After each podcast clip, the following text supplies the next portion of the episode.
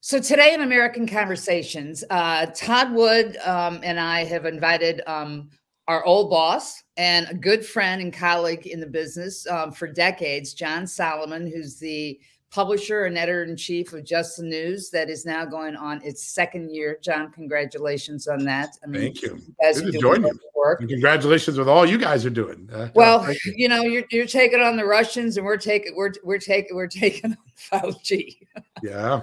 in There's many ways. taking on. There's no doubt about yeah, it. Yeah, I mean it is taking on. But anyways, you know what happened this week i thought was was kind of interesting you you had done um, an investigative piece on the legality of COVID, its definitions, the vaccines. You posted it, you posted it on your Twitter account, and then vada boom, you're now again part of the cancer culture. So yeah. tell us the backstory editorially on what happened. You know, listen, we thought this was an important issue because a federal judge raised it in one of the lawsuits challenging vaccine mandates, which is there are basically two versions of the Pfizer uh, vaccine in the marketplace. The one that was uh, originally uh, produced and approved under what's known as emergency order, and that has different uh, liability protections. It also has different legal interpretations for what a right. government can and can't do. For instance, an emergency ordered vaccine cannot be mandated under current law. So uh, the judge was working through this case and noticed that while the FDA has given a more thorough approval now to a market ready version of the Pfizer vaccine. The old vaccine is still in the marketplace because Pfizer has a lot of it left over. And why waste it? Because it could go to good use. We just pointed out that that was going on. Pfizer gave us an on the record statement that we accurately quoted. Pfizer's never had a problem with our story. And we said, listen, there are just two versions of the marketplace, and they come with different legal protections and different legal requirements. For instance, if you're getting the emergency order one, someone can't mandate that you get that one. They can they may be able to mandate the new one, uh, the market ready one, and that's all we did. It, we didn't think this was going to be controversial at all. The story went out two or three days later. Everything was fine, and then I woke up. I think it was let's say, say Tuesday morning, and right. I was blocked out of my Twitter account and said I had done something that was unsafe and potentially harmful to the American public. So, John, um, we've been deplatformed, I think, on last count, 15 different Silicon Valley platforms, payment systems, everything. But it, it is the uh, BioNTech version actually available in the U.S. market? I mean, I think you rather accidentally or purposely stumbled onto the the big truth here. So the answer is it's in places, but it's still mm-hmm. not being distributed because the older vaccine has mm-hmm. an expiration date out, and according to Pfizer, they want to make use of that. So mm-hmm. it's in the pipeline. It could go out. We don't know of any places that are currently using it. Mm-hmm. Most of the doctors and states and pharmacies we talked to said we're still running down the earlier supply, but it is in the mm-hmm. pipeline. It's ready to go. And I think this is really just a case of Pfizer not wanting to waste mm-hmm. vaccines that one cost a lot of money to buy and supply and make, and also that could get out to the marketplace quicker. And so mm-hmm. that's what's going on. And you know, people make their own personal decisions about a vaccine, but legally there are distinctions between the two. And that was really the only point of the story. Nothing, yeah. nothing more nefarious than that. Hmm. So how long are you supposed to be suspended for? So I've been put back on. It was a 12 hour timeout. I feel like I'm, uh, my mother put me on the timeout. I'm back on. And what we've done, you know, there's a lot of ways to approach this. You can go out and and play the martyr and whine on television. What I decided to do is to do what I did when I unraveled the Russia collusion story, which is people said it wasn't true, but show me the facts. And so I went out and got the facts. So what we've done is we've written to uh, Twitter executives and said to them, listen, here's what we wrote. Here are the facts. We've asked 10 epidemiologists who are the some of the premier voices in all of America uh, to evaluate our story. All 10 said this story is 100% accurate. We think maybe you did this by algorithm or some person made a mistake and didn't read the full story. Would you reconsider? Into our uh, my while my timeout's expired already, we don't want the black mark on our record, and we don't want to have to have someone call something unsafe. That's a true story. So mm-hmm. we have found a receptive audience. We aren't resolved yet, but Twitter said, you know what? We ought to take a look at what you're saying. You make a very thoughtful case. So we're in conversations with Twitter, and hopefully, sometime in the next 24 hours, they'll do the right thing and say, we made a mistake. That was an error. That story's fine. We shouldn't have marked it. Uh, our feeling from our reporting on this is that an algorithm flagged it at the headline level. No one bothered to read the story. And once we got the story in front of Twitter, I think we're getting more calm and reasoned voices. And I wouldn't be surprised if we woke up tomorrow and found out that Twitter had turned around and said this was a mistake. Hmm. How far up the food chain did you have to go to those calmer voices? Well, we tried to get, you know, try to get to the director of news for Twitter because that guy has a news sense. That's his job is to evaluate news. Uh, and uh, I, I, to our credit, even though it's a holiday week, I think mm-hmm. we found a receptive audience. I didn't write a stinging missile email saying, You bozos, why'd you do this? I said, Listen, I'm a journalist. I like to stick to facts. I'm sure you want to get this right too. Would you at least just consider looking at our facts? Here are all the facts. Here's the 10 people we talked to. Here's what Pfizer said. They're comfortable with it. Right. And they were very open to it. And uh, hopefully a good resolution for both parties. Because I'm Twitter should be right. We should be right. And I hope we'll get to a good resolution. But it does remind us about something that we're living in. We're living in an era now where fact checking is occurring sometimes with machine language, sometimes with kids who have no journalism experience, don't have anything like what the three of us have put into the profession of journalism. And they're making calls sometimes on emotion uh, or computing or uh, or inexperience. And I think this uh, fact checking thing, which by the way, fact checking when done right can be a great public service, but what done wrong, it is the ultimate tool of improper censorship. And I think we're stumbling onto something. You've got NewsGuard, you've got PolitiFact, you've got Twitter, Facebook, Reuters, AP, all claiming they're doing fact checking in the social space. That's great if they get it right, but if they get it wrong and they flag meaningful stories, um, and, and prevent the public from having an honest debate, then they've done the opposite. They've actually harmed democracy. I think 2022 is going to be the year where these fact checkers get a proctology exam. I think it's time for us to look at them and say, are you doing the job the way it was done in the 1990s when Christine and I were working in politics and, and there was a, you know great people like the Annenberg Center doing reasonable, thoughtful, nonpartisan fact checking. We'll have to wait and see. Uh, but I think 2022 is a year where a reckoning occurs for some of these, what I would call uh, rookie or uh, amateur uh, fact checking operations. You know, one of the one of the overlooked and underreporting stories, and I, have been talking about it now because because I've become uh, pleasantly and journalistically obsessed with um, pushing the story out there that these vaccine shots, first of all, are not real vaccines, and second of all, when Fauci's people had said to me that the vax injured were urban legends. I said, okay, fine. Todd, let's put these people's faces out there because I had done a lot of the, the interviews with them off camera. And it's interesting to me that when they say that these people don't exist, that people that we know in our business that should know, that actually know better when they say that there was you know there was no history of vaccine discussions in the news business that's just not true.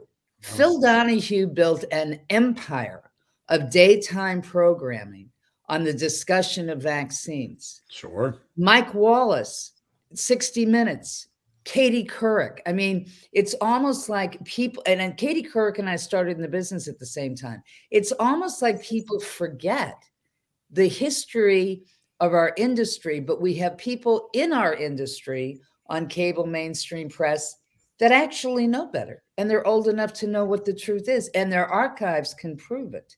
Yeah. You listen know? your old employer at cnn uh, I, I watched cnn and trusted it for decades and knew great journalists who worked there some who i worked with the associated press and then went over there and right. they were solid journalists. They didn't come in with an agenda. They came in with the hope of getting the facts and getting them out to the american people. Today cnn's ratings are in the tank for one reason and one reason only. They squandered all the trust they had because they played politics with the news. And there are three places where we should never play politics. Never in medicine and science. It's dangerous to play it there. And I think we've seen a lot of politicalization there. Never in the news media because our founding fathers intended democracy to succeed with a news media that could be trusted on the facts and then we can interpret the facts differently. But at least we'd all start with the same general set of facts. And I think in the military, those are the security apparatus. And in the mm-hmm. last five years, all three of those institutions Fauci, NIH institution, the security institutions, the FBI, the intelligence community, and the news media have all fallen prey to politics. And their trust from the American people have waned as a result. This is 2022, I think, is the year where there is a boomerang and a rebound, not not in criticism, because the criticism has been there for three or four years now, but in actual people realizing and saying the pain to our ratings, pain to our reputation at the FBI, the pain to our reputation at the NIH is too great. People aren't listening us and treating us seriously anymore. We have to fix ourselves. I think 2022 year could could be a year of a little bit of reckoning and self reflection that hadn't and should have occurred, but never happened during the Trump years. Do you think the national security state is one of those? Oh, absolutely. Listen, anyone who tells you that the guys who were working the uh, Russia case didn't have politics in their mind hasn't read the text messages, mm-hmm. hasn't mm-hmm. read the emails. Listen, there is a an email between Andy McCabe, the deputy director of the FBI, who you know I did a lot of work on. I was the person who exposed the fact that his wife had met with Terry McAuliffe and got the donation and got that through a FOIA record request. There's, he's talking to one of the um, British counterparts in law enforcement in Great Britain in the summer of 16, right after Brexit passed. And he makes a comment in the email. I don't remember the exact quote, but something effect, God, I hope that doesn't happen here, meaning I hope Trump doesn't get elected. You don't want the deputy director of the FBI, who might have to serve that next president, saying that to a foreign power or to anyone, someone down him. You look at Pete Strzok and and Lisa Page, and so many of those text messages are painful to read because we expect our FBI to be above politics. They're the referees that don't take bribes, that don't fall prey to politics. And so, absolutely, the security policy. Think about all the people who signed a letter saying the Hunter Biden laptop was uh, a Russian right. disinformation campaign. It's not true. It never was true. There was no evidence when they signed that letter. These are people that were CIA directors and NSA yeah. directors. Where did they get that information from? Well, it came from their political minds, not their fact based minds. And I think all of those examples have uh, lowered Americans' trust in institutions that we've long trusted. And I think 2022 is, is a year where I think those institutions are beginning to realize, you know what? We've endured too much damage to our brand. People aren't taking us seriously anymore. When FBI agents show up and people, I don't want to talk to you anymore, or if I'm talking to you, I, you better record because if I don't have a recording, I don't trust you. That hinders the FBI's ability to do investigation. They have to get over that. And I, those are stories that I hear from agents. I, agents say like five years ago, I go to someone, they wanted to cooperate. They go, oh, I don't want to cooperate now. You might make some false allegation about me and ring me up on lying like you did with Mike Flynn. Yeah, those are the sort of things that uh, institutionally start to have a consequence, and I think are beginning to create a moment of self-reflection. Uh, what does it look like when the when we have some accountability in the U.S. military and in the national security apparatus? I mean, you talk, you know, we've both been involved in Ukraine, and what's been going on over there. We, I think a lot of the stuff that's happening here was practiced in Ukraine and sure and and, and perfected. Uh, the whole, you know, color revolution, all of that. Um, how do we hold those people accountable? What does it look like for you know the the Secretary of Defense and the generals at the academies that are you know forcing Marxism on their students? How, how do you hold those people accountable? It's a great question, right? I, I, think ultimately the voters do, and, and a change of leadership is the first way that American voters can affect change. And you saw how much change occurred in 2017 when Donald Trump came into power. And then you also saw the other party do things that really had never been imagined in American politics, like trying to get a bogus investigation started at the FBI and then sustain it through the courts and Congress when they knew the core information they had had been disproven, that there was no evidence of a crime, no evidence of a crime mm-hmm. involving collusion. Um, I think John Durham is one of those solutions. I think what hmm. Sally Buzbee just did at the Washington Post, correcting 12 stories after the fact, not only not only did something for the Washington Post, it it sent a message to those intelligence people who anonymously gave that crap to the Washington Post that wasn't true mm-hmm. and said, "Hey, you're not going to get away with this anymore. We're going to reverse our stories." Hmm. I wish the New York Times had the courage, but Dean Baquet seems to hide behind the gray old lady and doesn't fix stories that we know to be wrong. But I think what Sally Buzbee did. I think what John Durham is beginning to do. Uh, and then I think what the American people say at the polls in 2022 and 2024, yeah. those are the biggest self corrections. What does it look like when we're done? I think you go back to you know 1999 or 2000 or 2001. You know the military got through the 9/11 crisis, and that was a major crisis. And we all came together, and we we didn't have a political agenda. We had a national security agenda. Sure. And I think we know how to run our military without the politics. We just haven't been running it that way for the last four or five sure. years. Cool. John, do, do you see that the I, I guess the the question is do you, do you see how people can get their heads out of cement in terms of the fear of COVID to get back to reality? Because I take a look at, you know, in the last, what is it, four or five days, people lining up for tests, that mm. a lot of them are false positive. Okay, we know this to be true. We know a lot of these tests are not supposed to be used for COVID. The guy who created it said that before he died. Um, we have more doctors and nurses that are coming out. I mean, my fear is that Americans are waking up, but if the world doesn't wake up, you know, I mean, this this is such a global fight in terms of truth. I, am I'm, you know, I, my fear is, can we can we take it can we take it over the finish line as journalists when we uh, when so many people inside our business are not telling the truth. Yeah, listen, Alex Berenson tried to tell the truth and he got silenced every way imaginable. And and I think that that is a sign. But I see right now a moment of self correction in the electorate, not in my profession yet, uh, not in the truth watchers yet, although maybe Twitter will prove me wrong tomorrow and we'll have a good right. story to tell. Mm. But um, I think in the American public, there is a fascinating poll that just came out this week from Scott Rasmussen, my good friend, great pollster. And there it shows a massive disconnect between Joe Biden and Anthony Fauci as the big government solution to pan- a pandemic and the rest of Americans. And here's what it says. Here are the two major findings. Most Americans, the vast majority of Americans fear that the worst of the pandemic is ahead of us, not behind us. Hmm. That is a 29 point swing from the, uh, uh, the summer when Joe Biden declared that it was over. Right. Um, but at the same time, they're saying that, hey, we know rough waters are still ahead of us uh, a, a majority want no more strict restrictions. They want the government to stop it and let them manage their own risk as people. We'll make our decisions. 60% of people, I think, said that they're comfortable going maskless in in in uh, public places now. Uh, they don't want mandates. Let us make our decision. So the American people know that. Well, we probably haven't conquered this because we've had three or four waves. But you know what? The way the government's dealt with it is not the way I want to deal with it anymore. I want to go out, live my life, manage my risk, and we'll get through this like my ancestors did with the Spanish flu and like uh, we did with polio and other things. The fact that the American people are there is a very good sign. The fact that their government hasn't caught up, well, that's what elections about. Elections tend to correct those things. And Joe Biden is now at, you know, depending where you look at, somewhere between 36 and 41% approval. We've never had a president in his first year that low. He has to be reading the tea leaves. And I think this week he blinked when he said and I don't believe this was an accident. When he said there's no federal solution, he doubled down where Donald Trump was and said, I'm going to give states a crack at this. He's reading those poll numbers right now. I agree with you because he said that during the governor's conference call on Monday. Um, yeah. And but at the same time, we do have governors who, in fact, are buying the Kool Aid of the, the the Fauci show. That we yeah. and they're getting they're getting federal funds. Sure, they're, it's it's a trickle down, you know, through the departments. Uh, in the agencies on the state level, which goes down to the county level. I mean, they're spending trillions of dollars to to to, to set this all up. Sure. Um, on, on, the local level. Listen, California you- entered the pandemic with a budget deficit. Now it has $70 billion of extra money. Most of that's the federal government. Uh, right. There are people that clearly got their hands paid pretty well, and that's why they stick with the Fauci line.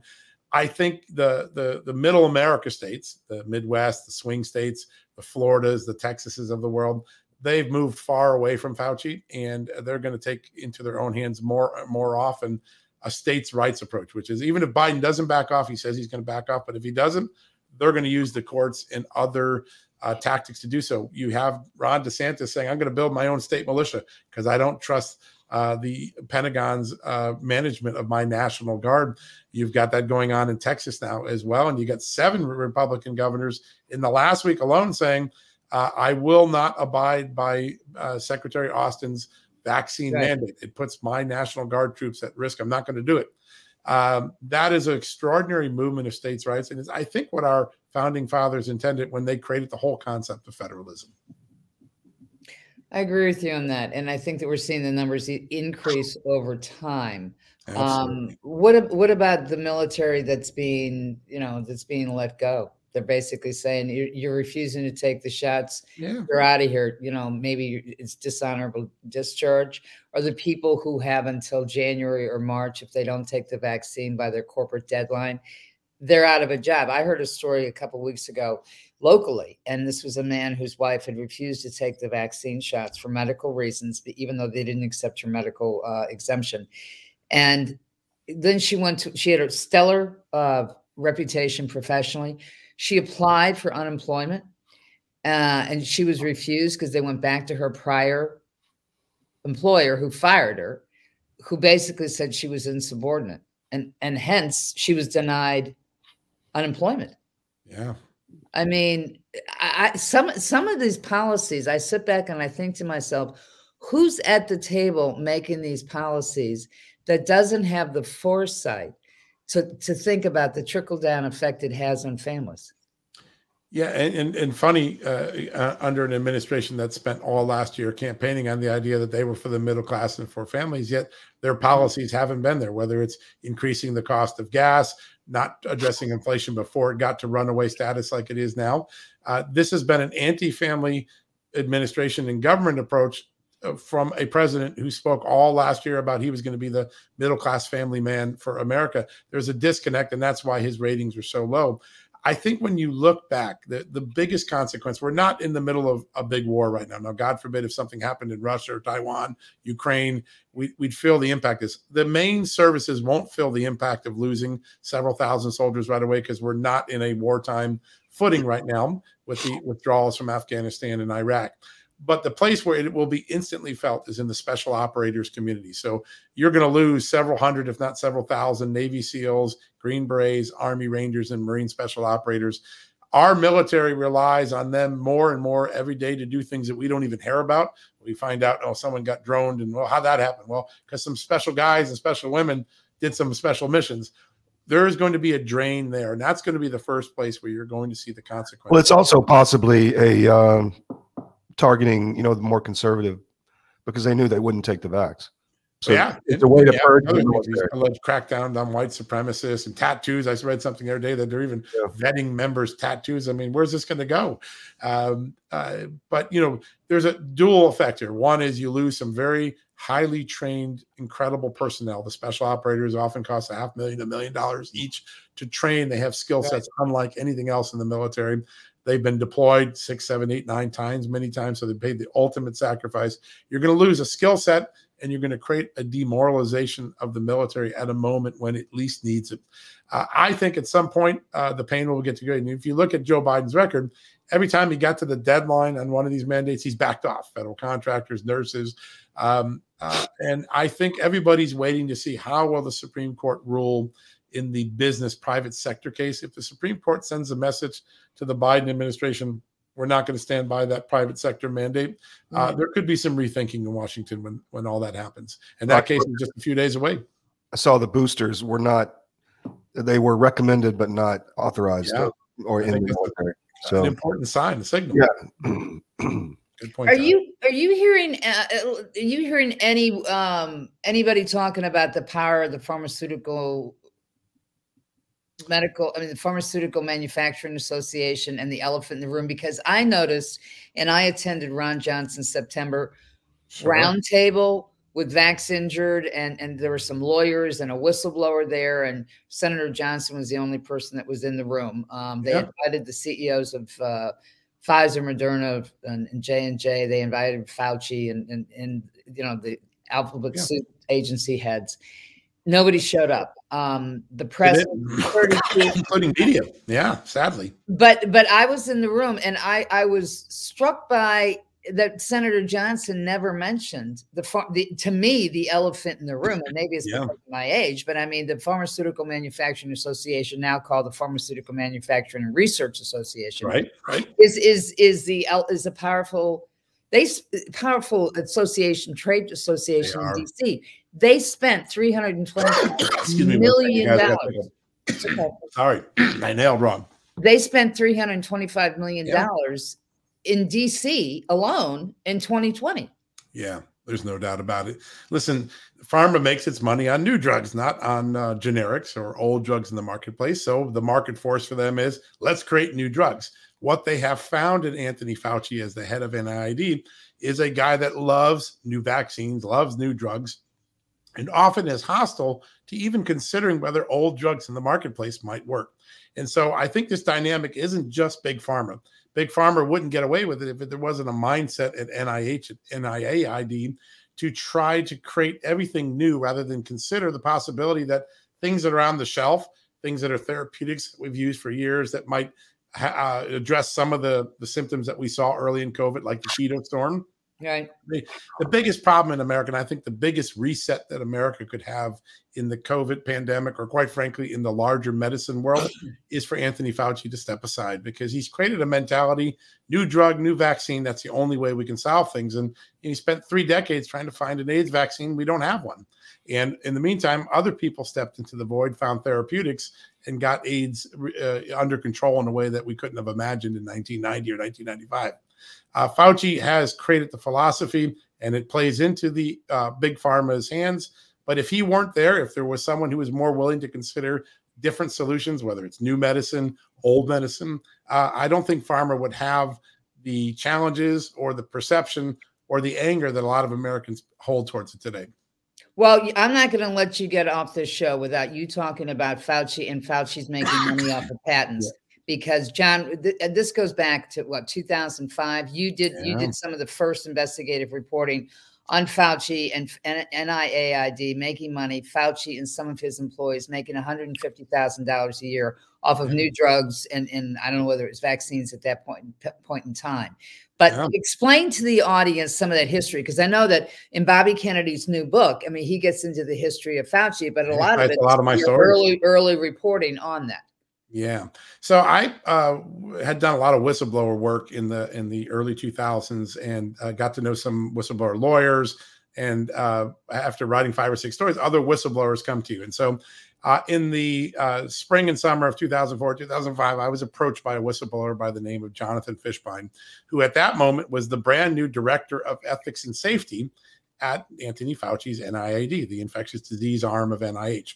Mm-hmm. And he came to me and said, Listen, um, I love what NIH does. I believe in the mission, but we're not following our own safety protocols. And I'm like, well, what do you mean? Like, well, some of these AIDS experiments uh, are just not following. We we we signed a document saying we're going to follow these rules, and then we don't follow them because Anthony Fauci and and Cliff Lane and other people they do what they want to do. They don't monitor the scientists downstream for them. They're too clubby with uh, the scientists, and they don't really regulate them or put a, a thing. And so I started to dig in, and sure as heck, uh, through FOIAs and through documents and with the help of Senator Grassley at that time, we were able to get a really substantial body of documents showing that what Jonathan Fishbein said was true. Then Jonathan Fishbein got fired by NIH right. under contrived circumstances.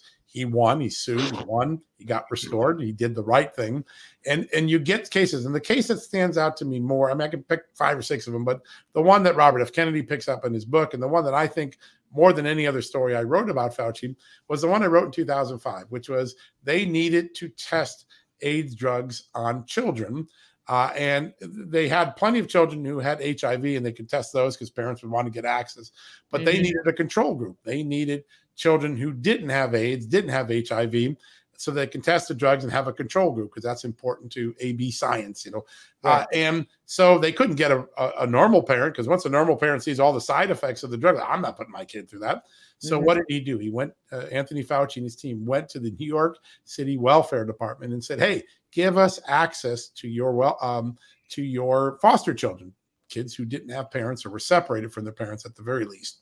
And uh, and really targeted a vulnerable population where there was no parent to say no. And the city took it because it got money. And then Anthony Fauci and his team said, listen, here's what we're going to do. I know this is a vulnerable population. We want to be careful. This is a little dodgy. So right. every child is going to get their own personal medical advocate that we pay for at NIH. Well, that never happened. And these children were subjected to drugs that had very strong toxic side effects. Um, I think maybe there were reports of one or two deaths, but certainly a lot of kids had adverse reactions, as you would expect, particularly not HIV positive, getting HIV drugs. And we exposed it, and it ran, you know, it shook the earth for a few days. And then from that, we started to go and say, well, listen, uh, who is signing on these um, patents? Well, wait a second. The patent holder isn't the United States government. It's Anthony Fauci, the, uh, the researcher, or researcher F or Z or A why are we the american people paying for these drugs and these experiments? And then the royalties would go to the researcher to their private uh, chest. And so we exposed that and that became a big change. In fact uh, uh, laws and regulatory changes were made to prevent some of that from going on. But fauci created this culture and he was basically whatever uh, you know he said it the other day in this interview right? I am science right? Basically that's what he said. Mm-hmm. that was his philosophy. If i say it's okay it's okay. If I say we should have children protected by uh, a, a, third party uh, vendor and I don't provide the party vendor, it's okay because I said it's okay. I'm trying to solve the world's problems. Leave me alone. And that philosophy is what's permeated NIH for three decades. And it's why we ended up with the Fishbein um, uh, scandal back in 2005. And there was a moment where the Bush White House was going to jettison Fauci. They were fed up with enough of this, and the, particularly with the foster child story. And uh, at the last minute, President Bush took a pass. And I think that decision is far more fateful today, realizing all the mistakes and blunders and reversals that Tony Fauci has made on COVID 19. I had heard back then that one of the reasons why the Bush administration put a pause on that was because uh, that that orphanage that was in in uh, in New York because it was connected to the diocese to the Catholic diocese. Hmm. Yeah. Uh, you know, at the time, I mean, it I was, heard that, but listen, whatever the case is, it was a miscalculation because absolutely we left a guy in charge that we gave him billions more dollars to prepare for a pandemic because George W. Bush started the pandemic preparations to his credit. Uh, Obama took them seriously and developed out, but none of the plans that were in the playbook we actually used when the biggest pandemic in world history uh, struck us. Um, uh, you can't have a guy that can't execute his own playbook. Uh, we did the opposite. The playbook said protect the vulnerable and mitigate the risk for everybody else. We sent the vulnerable to nursing homes with COVID and, and, and caused great mass death in those homes earlier days. And then we locked down the healthy people. We did the opposite of the playbook that we paid Anthony Fauci billions to develop. How does so, he get accountability? Right uh, a job change, retirement. He should. I think his three hundred fifty thousand uh, dollar pension might be a good investment for the American people. Might actually save us some money. Yeah.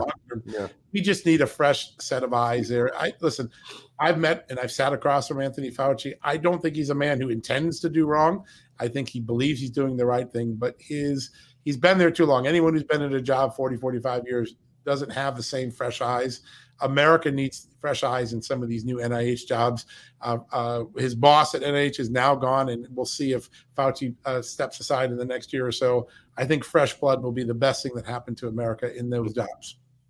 And his wife, Christine Grady, would have to go over to NIH because she's been at NIH for a long period of time, yeah. bioethicist again another thing that just showed that there's no any in any other institution you wouldn't let a wife oversee the ethics decisions of their husband. But at nih that's been the cozy way it was. And those are some of the things that that um, you know jonathan fishbein first uh, flagged back in 2004 and 5 there was a philosophy that this wasn't the government's nih this was anthony fauci's nih and good and bad and i'm sure he's given a lot of work. He's tried very hard to solve some of the world's scourges uh, he left behind a very he leaves behind or overseas an extraordinarily dysfunctional bureaucracy that really let us down on COVID nineteen. What about the um, revolving door with pharma and the federal agencies and the ability of these guys to make money off the drugs they push on the American people?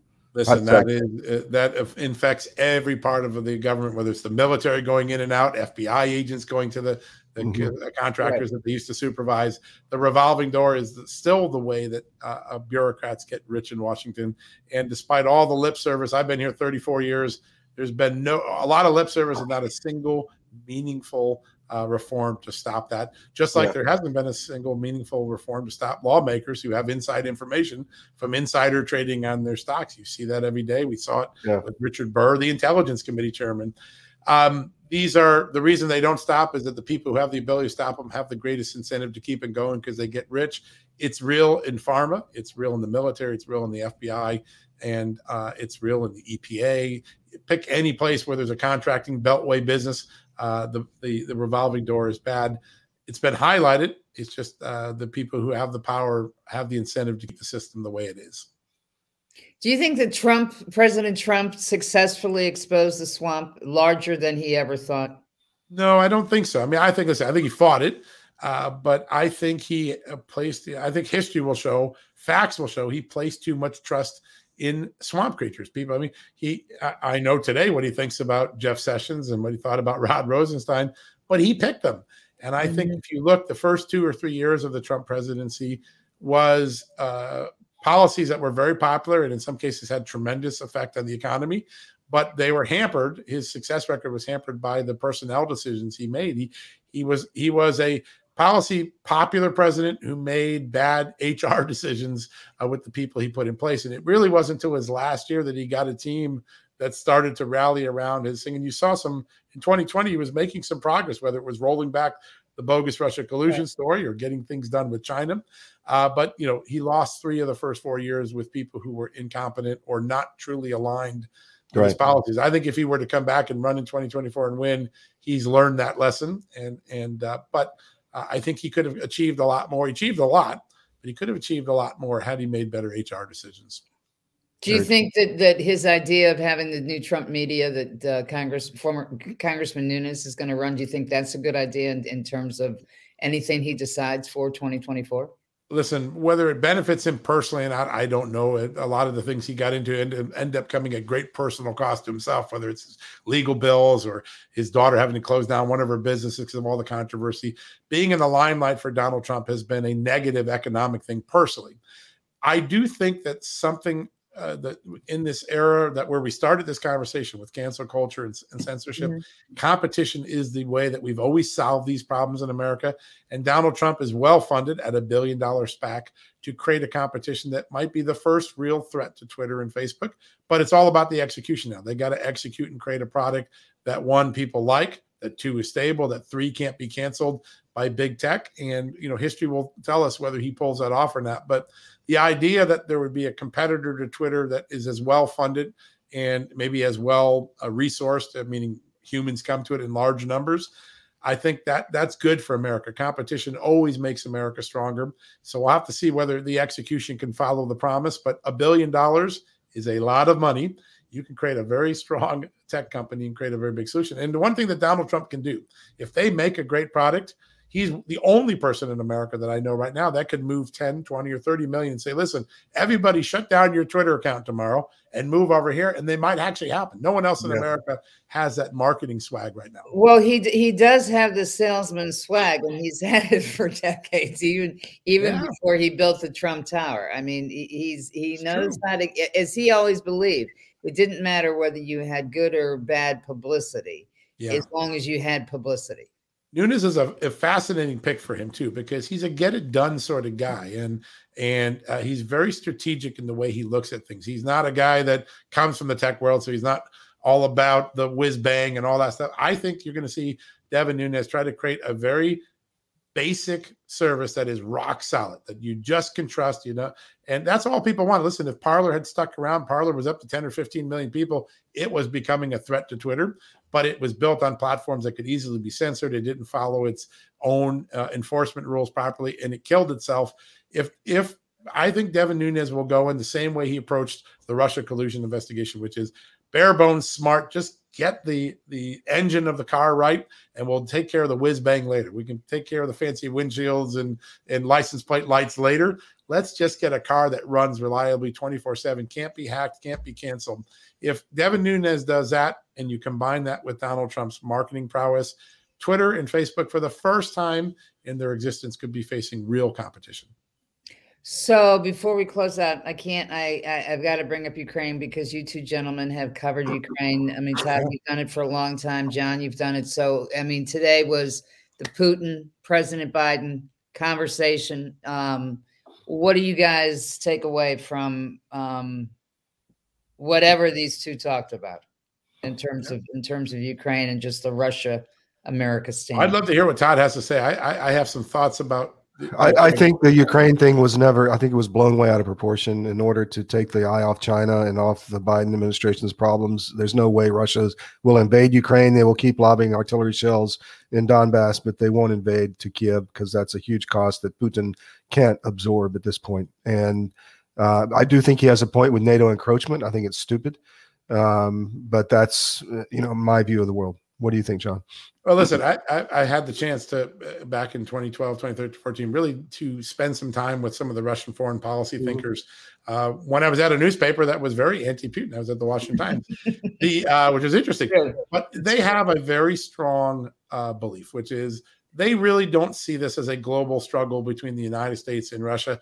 They only care about their own backyard. And Exactly. the closer you get to their backyard, the more defensive they become. That's what 2008 in Georgia was about. It's what 2014 in uh, Ukraine which is about. rational, a rational decision. I think. Yeah, and they- and and it's and almost always they justify it with there's a minority of Russians in this community. We have to go protect Right, our own citizens. right. They're they're, uh, they're they can't make that argument in Kiev, and I think most of the military thinkers I have talked to, forget the ones that are blabbing on TV, but the ones that really have the intel, they don't think they think Putin is this is about Putin. Uh, puffing up his credentials with the Russian people to get over some of the economic woes. No Yeah. chance he goes in there, and I don't think we do either the uh, the encroachment thing is something we've been playing this dance for 30 years in the Cold War, and we're still in a sort of Cold War posture there. The bigger question is that uh, people miss is that Ukraine is the giant piggy bank of democratic interests. There are so many liberal democratic interests in Ukraine. It's, it's state captured by Soros. Yeah, George Yeah. Soros, uh, Mhm. Victor Pinchuk, who is one of the biggest funders of the Clinton Foundation. Democrats have a lot a political and personal interest in Ukraine that sometimes colors it. And I do believe all the pushback that I got when I did the Hunter Biden stories, which now today clearly were 100% accurate, All nothing true. was in doubt. Uh, was more about protecting the Democratic constituencies that might get rolled up if we dug a little further. We're going to have a big story early next year, so right after the new year. Uh, we've won some new documents under a FOIA lawsuit. We're going to put them out in January. It's going to unravel one of the amazing tales that uh, Adam Schiff gave us during the Ukraine impeachment. It's going to blow away one of the main storylines that Joe Biden, Adam Schiff, and the gang gave us. And uh, that's one of the things we can continue to do. We keep getting facts. Facts are a stubborn thing. I will educate the American people, and I think uh, we'll be smarter in 2022 from some of these lawsuits we filed. I think I think it actually has. Um, I think all this, and I just call it insanity. Uh, all this insanity has, in fact, sharpened some of some of us who are real investigative journalists. Because I mean, we, we have to hone in to really say, okay, fine, what is done under normal circumstances, what's not done uh, now, and what do we have to do to prove this? And and I think that I mean, it, nothing it, to me that that's the upside going into 2022. But then I worry about where people are getting their news, you know, and I and I just I, I hope that uh, Congressman Nunes sees the value of that when he goes forward with this this Trump media um, enterprise. Because if you don't have the people that are in the game that are serious about it and know how to play hardball, you're not going to take it over the goal line. Yeah, such a great point, Christine. I could agree. Competition is going to be the key to this. I mean, the American marketplace has always worked best best when we compete, and and and rather than complain, whine, or look for a government intervention, we create equal and opposite powerful institutions. That's what you guys have done. It's what I'm trying to do at Just the News. Mm-hmm. I think 2022 and 2022 is going to be a very good year for truth. I think you're going to see some self correction, but it requires all of us in these new media businesses to succeed in getting the truth out. Uh, don't fall prey to tricks and just get good stories out there with facts and build the trust of the American people back in journalism. Journalism is still a great institution. It just hasn't been practiced well for a long time. No, it hasn't, and I think the cross uh, collaboration, I, like we did in the last 24 hours over the Maxwell um, Oh yeah, so great. and stuff like that. I, th- I think I think that that's really important because that. very much like every people in the mainstream press that carries the narratives that are false, they stick with it as if they belong to sort of like the Boy and Girl Scouts of falsehoods. Yeah, Yeah. no, that's right. No, I think there's Mhm. strength in numbers and strength in collaboration. Great journalism has always been based on collaboration. I remember when I was at the Washington Post and we did these great projects with 60 Minutes that had tremendous uh, impact, and, and I Right. think these cross collaborations are going to make a big difference. Absolutely. Uh, Todd, do you want to add anything? And John, anything before we go, guys? No, appreciate it, John. Thank you for your time. Yeah. Yeah, and John, congratulations thank on you. all I you mean, guys happy New achieved. Year. And, as well. um, and we will see you in the new year. Thank you. Sounds great. care. Okay.